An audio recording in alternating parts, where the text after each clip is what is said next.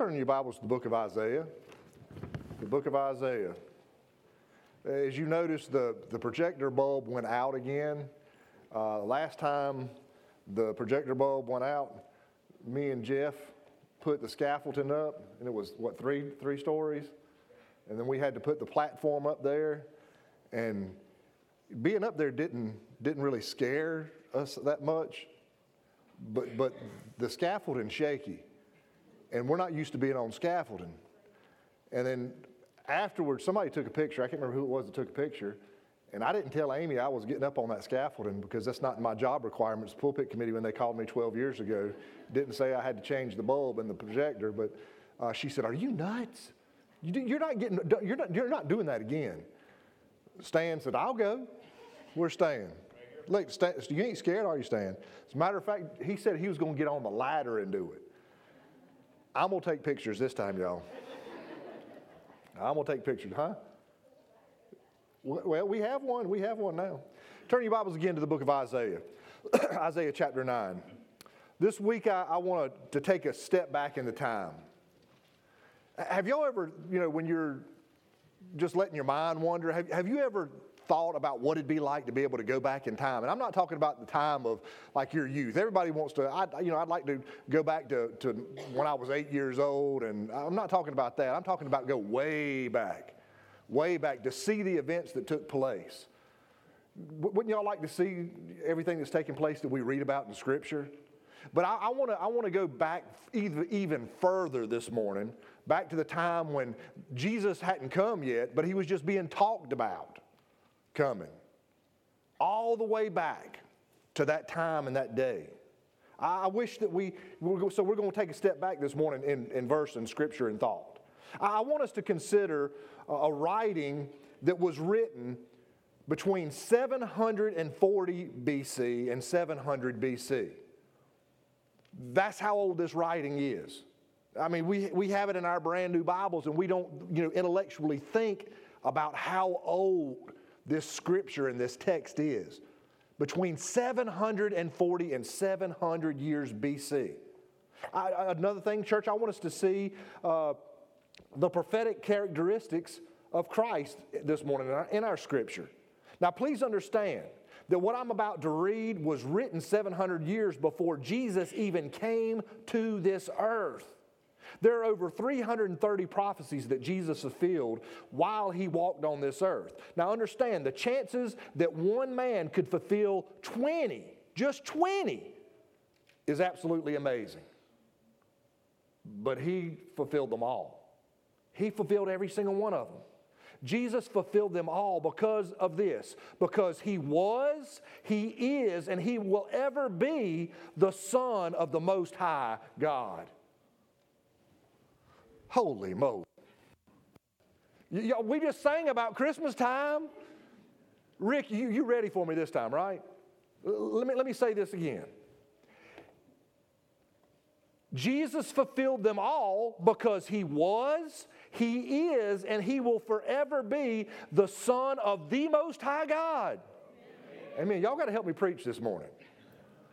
I mean, y'all are excited about Christmas. We ha- we've had half our Christmas, but I'm still looking forward to the other half, you know, the in law half. Y'all, y'all know what I'm talking about? so let's look. Isaiah chapter 9. Remember, this prophet's over 700 years, is old, old scripture. Isaiah writes, Nevertheless, the gloom of the distressed land will not be like that for the former, for the former times when he humbled the land of Zebulun and the land of Naphtali. But in the future, he will bring honor on the way of the sea to the land east of Jordan and to Galilee of the nations. Now, think with me here, y'all. How many of y'all have seen the news footage of what's going on in Israel? That's where we are. But this was another terrible time. Another terrible time. Verse 2 The people walking in darkness have seen a great light, and those living in the land of darkness, a light has dawned. Church, are we living in a time of darkness? It's darker than I ever thought it'd be. As, as I studied Scripture and I, I, came to understand that, that Christ would return in the times of, of Noah, like the times of Noah and the times of Sodom and Gomorrah, and I see what's taking place and see what Christians, even Christians, are accepting and, and bringing into the pulpit, I never thought that it would get this dark before Jesus came. But it just gets darker and darker and darker. But you know, the light that's inside of you will expose all that darkness if you'll let it. Verse 3 says this You have enlarged the nation and increased its joy. The people have rejoiced before you. As they rejoice at harvest time, and as they rejoice when dividing spoils. For you have shattered their burdensome yoke and the rod on their shoulders, and, the staff of their oppressor, just as you did on the day of Midian. For the trampling of the boot of battle and the bloody garments of war will be burdened, will be burned as fuel for the fire. Verse 6 For a child will be born to, for, for us a son will be given to us, and the government will be on his shoulders. And he will be named Wonderful, Counselor, Mighty God, Eternal Father, Prince of Peace. The dominion, the dominion will, will be vast, and its prosperity will never end. That's good news, church. Let's pray. Our Father in heaven, Lord Jesus, we pray that you would be with us now. You would forgive us of our sins. You would bless the reading of your word, not because of the reader, but because of the words that spoke of you. God, we have 66 love letters in our hands that were written from, from you to us. And God, I pray that you would help us to open our eyes this morning and to just see and expound on the scripture, these beautiful words that we've just read that talk about you. Jesus, help us to feel your presence. Holy Spirit, move in a way that only you can.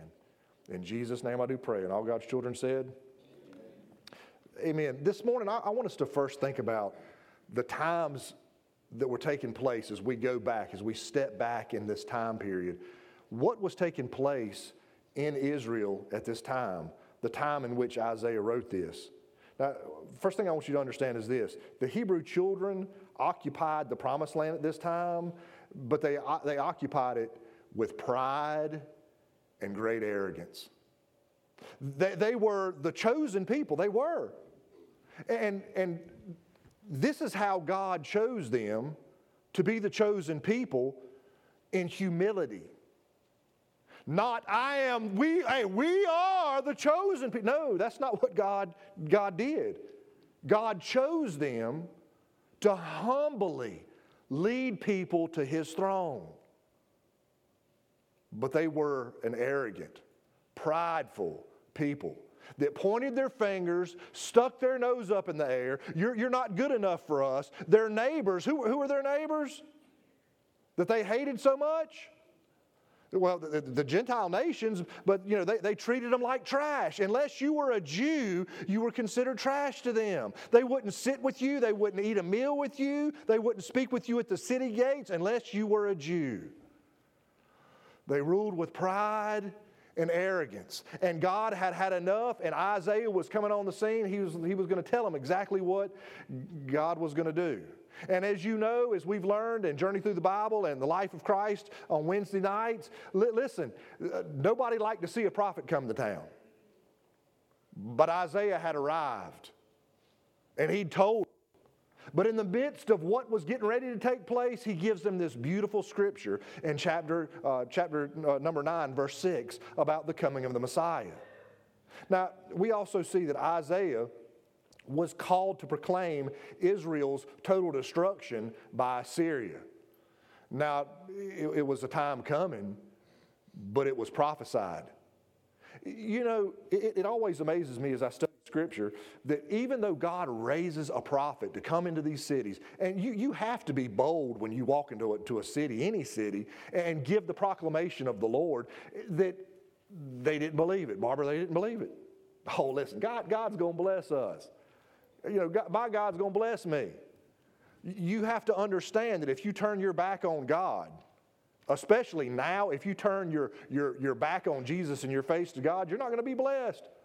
You will not understand what the full meaning of blessings are if you turn your face from God. And that's exactly what the Hebrew children have done, that God's chosen people had done. They turned their back on God, and the traditions of the Jews were more important than the laws of God to them.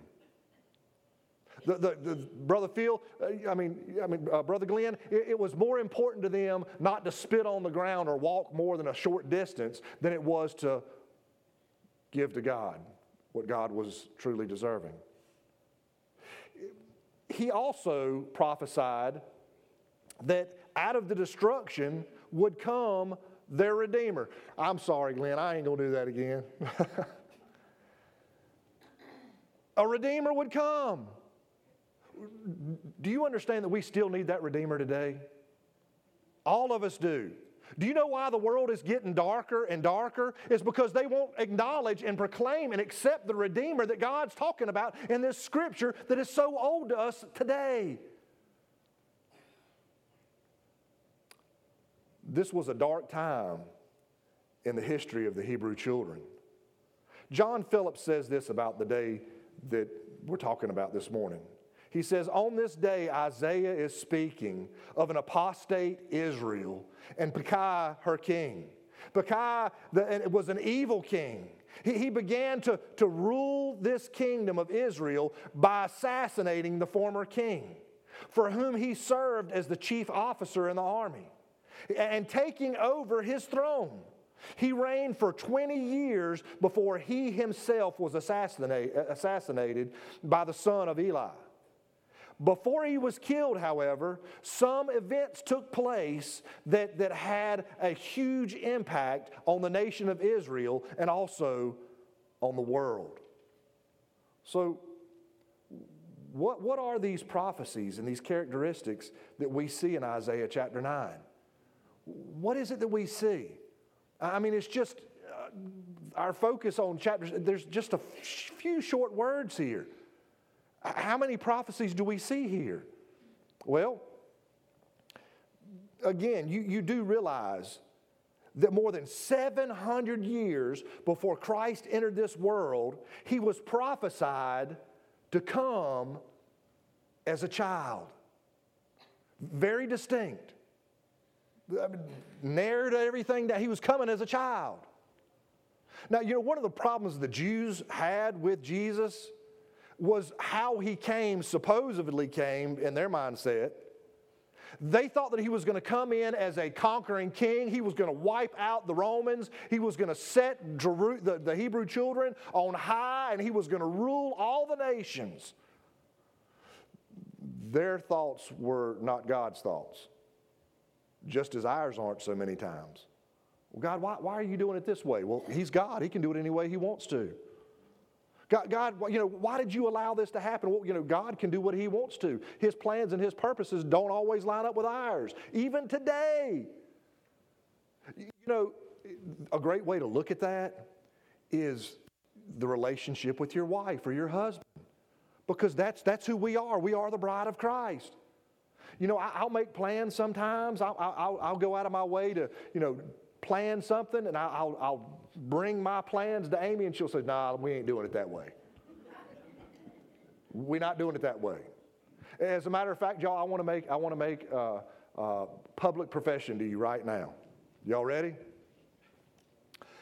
Your pastor, I love to cook, and I cook the majority of things in my house. I do because I like to eat at five o'clock when Amy comes home, and she's ready to eat too. But there's one thing your pastor's never going to make again. You hear me? I told, I told Amy, look at her, she's, yep. One of her favorite things to eat at Christmas and Thanksgiving time is dressing. Dressing. And, and I took it upon myself because she was so busy with the grandchildren and everything. I, I, I made the dressing yesterday. I ain't doing that again.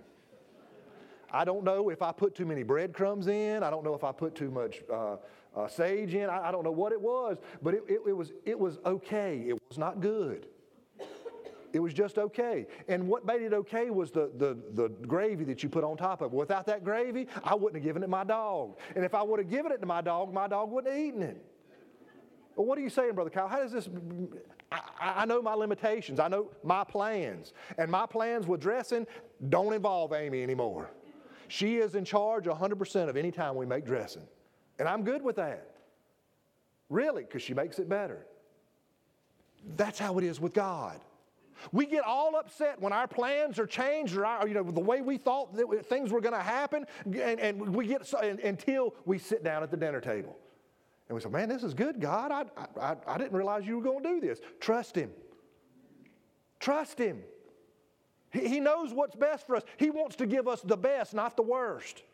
So many times in Scripture we see where something has meant, something's happened to the characters in the Bible that they thought was just a horrible thing, and God says, just wait, man, I'm going to turn this thing to good. And that's who God is, and that's what God does. So we see unto us a child was born. They didn't see that this was, you know, God can't do this. God should come in human form. No, no, no. They wouldn't accept it. But their way was not God's way. We see two things with the first, first two characteristics of the prophesied child. It says, For unto us a child is born. What, is that, what does that mean? That God is showing us the humanity of Christ with a child. A baby changes everything. Amen? A baby changes everything. Do you, do you know that when a child is conceived and growing in its mother's womb, it might have been an absolute horrible accident. It was a mistake, you know, but God doesn't make mistakes. We make mistakes. God has never made a mistake. So as we look at the child, a child is born, we see the humanity of Christ. But as we look at the next little verse that says, Unto us a son is given, we see now see the deity of Christ. Amen? Why is that so important? Well, you know, there's this religion or cult called the Muslim faith. And, and they say in their scripture, a lot of their scripture is, is identical to ours, but there's some there's a lot that's nowhere close to ours. Y'all, y'all with me? In the Quran, in Surah chapter 112, it says that God can have no son. My Bible says that unto us a child was born, unto us a son was given.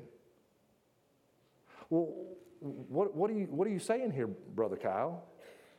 Do you see with this one scripture alone that we see God has always fully intended to send his son, who, who was all God and all man, to redeem fallen man?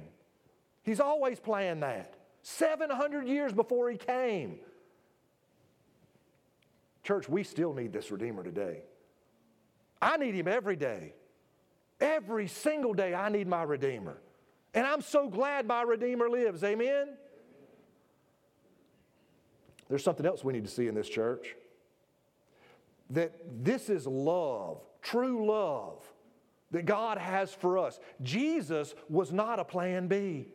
He wasn't the plan, well, I, am going to create this, this group of people. I'm going to raise them from a pagan named Abram. Abram, you know, he, he's going to do this. His daddy should have taken him all the way to the promised land, but he stopped. And, and so I had to get Abram, and, and Abram took him all the way.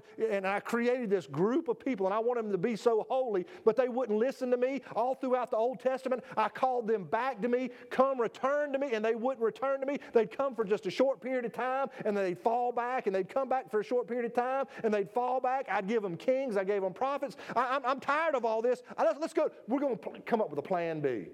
No. Jesus was not plan B. He was always coming and always seen in Scripture. But there's something else that we need to see here this morning and these prophetic, prophetic characteristics. It's the government shall rest upon his shoulders.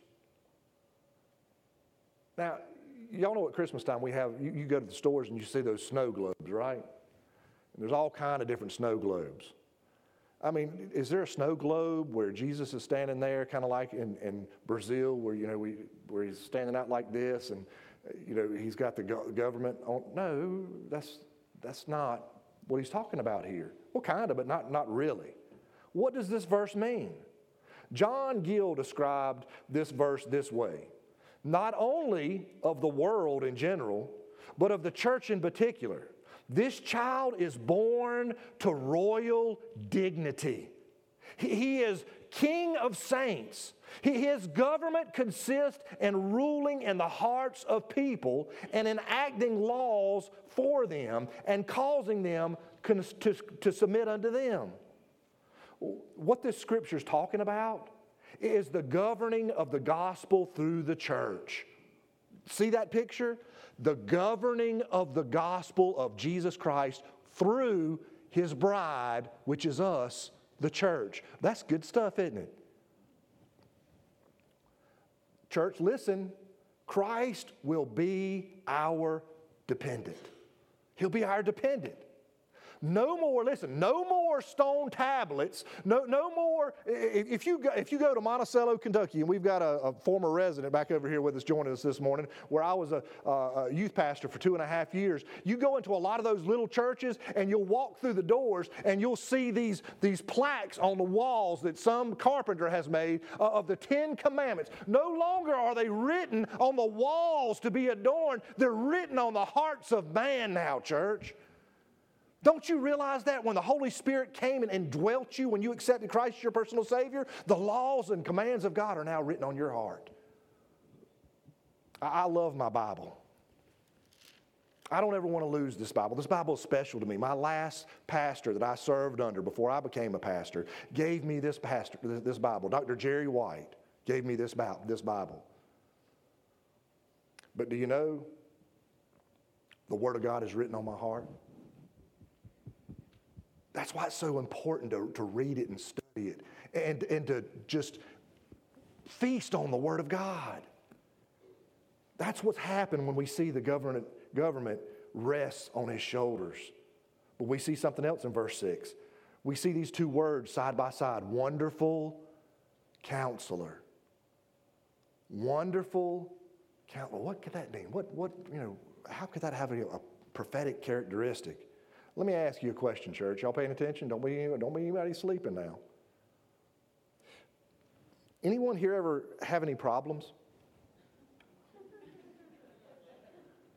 Is there anybody here who has, has never had any problems?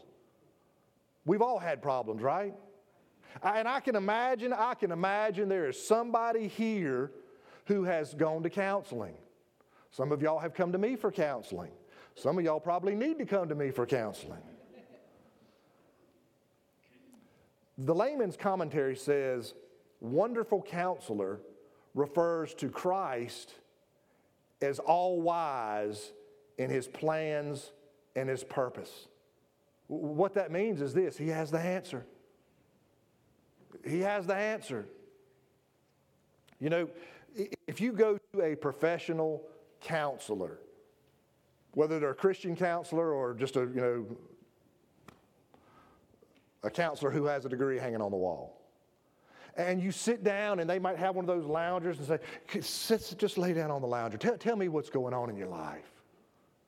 And as, they, as you tell them what's going on in your life, they're, they're sitting there taking notes and, and they are diagnosing, they're, they're coming up with a prescription in their head of what you need to do to make your life better, to, to feel better, to, to, to be able to function in life, whether it be medically. Or, or I mean, uh, through a pill, or, or just uh, change something in your diet, or, or just you know, go for a long walk. They're coming up with a prescription in their mind and they listen to everything you have to say. And some of them might have to go and, and, and they might have to go and, and get a book off their shelf and say, okay, he's got this and they're doing this and, and she's got hiccups and she can't quit. She can't keep quit. Uh, the hiccups are just driving her crazy. When we look at the verse, wonderful counselor, do you realize, church, do you, I mean, y'all ought to get excited about it. Do, do you realize that when you just kneel on your knees and say, Lord Jesus, He knows what you need? He, he has the prescription. He's got the antidote. He is ready for you to come to Him because He is the wonderful counselor. And it's not a matter, oh, well, I, I, I hope that Jesus can fix me. He can fix you. All you have to do is lay down on the couch. All you have to do is come to Him. He is the wonderful counselor. He has the answers to every single thing, every problem. past, present, and future. He, know, he knows what you're going to get into this week.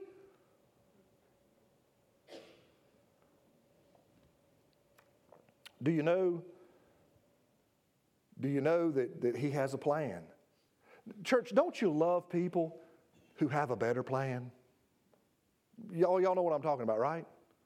You'll, you'll meet with a committee or you'll, you'll go somewhere. Or, or we, we had family members. This always happened. It always happened every single Thanksgiving. And I learned a great lesson from my Uncle Jerry.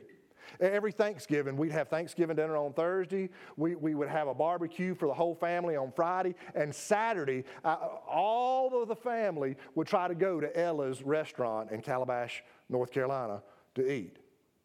And this is what would happen every single year. Every single year this would happen, Desi, without fail. what time we going to go? What, what time we going to go? Well, you know, the, the aunts would say, well, let, let, let's, let's go about six. Let's go about, let's go about seven. And they'd sit there and talk, and, and it'd get close to time to go. And, and my Uncle Jerry, he would say, he'd say, what, what, what, what time are we all going? Well, let's, let's go about eight. He says, listen, no, listen, bye. Bye. I'm going. I, am going. I, I'm, I'm done waiting. God has a plan. I like this plan. I'm sticking to this plan. There's no better plan. Do you hear me? There wasn't a plan B. This was always God's intention. I like it. Well, Brother Kyle, you know, I, I, I, just, I just don't, I don't know. I, I, Oprah says there's more than one way. Oprah, Oprah's told us that there's more than one way to God. And, and Steve Harvey, Steve Harvey said, you know, there's, there's more, there's got to be more than one way to God. Well, Steve, Steve and Oprah, I, God's word says there's only one way. And, and I, I appreciate your, your status, but I'll choose God. I trust God more than I trust you, and always will. But Isaiah says another gives us another characteristic. He says, "Mighty God." Mighty God. Now listen, I don't know if people have gotten this text wrong because when you get mad or slam your finger or something, you'll say, God Almighty. You need to understand that you're, you're taking God's name in vain. Do you hear me? This is saying mighty God. mighty God. This characteristic, this characteristic of Christ tells us that He was the power, He has the power to execute His plans. Not only does He have a plan, He's going to execute it to the very T. Now, we need to understand this because Satan may oppose Him, but He, but he cannot defeat Him in any form. Church, what does that mean to us? You're going to be attacked, but you can't be defeated. You can be rubbed wrong, but you're never going to be thrown down. Why? Because Jesus is, is alive in you and always alive in you because he's the mighty God. Do you realize that because we have accepted Christ, we may give into temptations here on this earth, but Satan cannot undo the plans of our mighty God? He can't do it. He can't steal what God has given to you what it must feel like to be Satan, to manipulate Christians the way he does, and to thumb his nose at God, and for Jesus to look down at him and say, Yep, they did it, they failed, they, they really dropped the ball here, but they're still mine, and you can't have them. Why? Because he's a mighty God. You serve a mighty God. You really do. There's two more. Can, can y'all hold on for two more? Y'all ready? Are you ready? Help me, church. Y'all ready? Okay, thank you. Isaiah tells us that he is the everlasting Father. Now, this characteristic doesn't imply that Jesus is the Father. All three parts of the Trinity are in and of themselves. Warren Wiersbe says a better translation the, from the Greek would be Father everlasting. Father everlasting.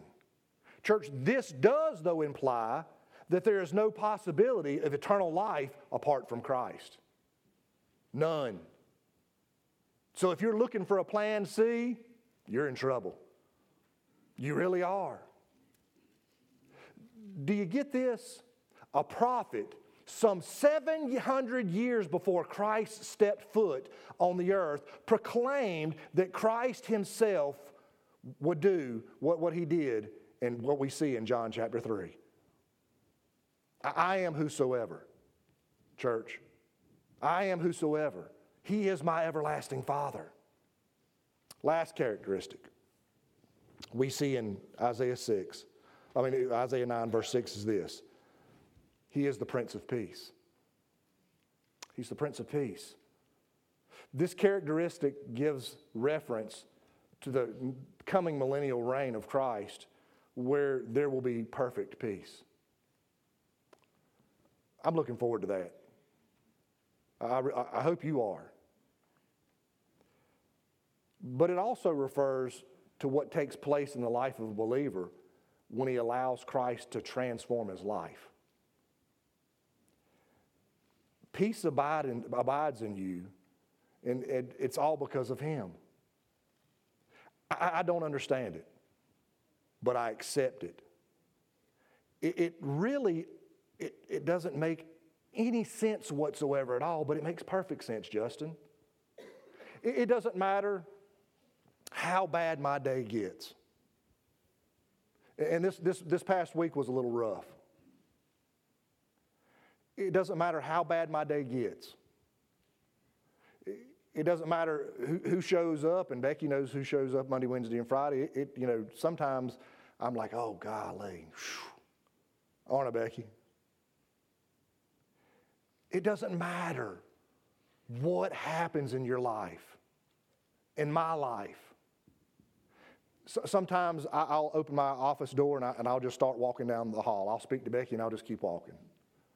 And I'll cut the corner through the social hall, up through the kitchen, and I'll walk in here. And you know what I'll do?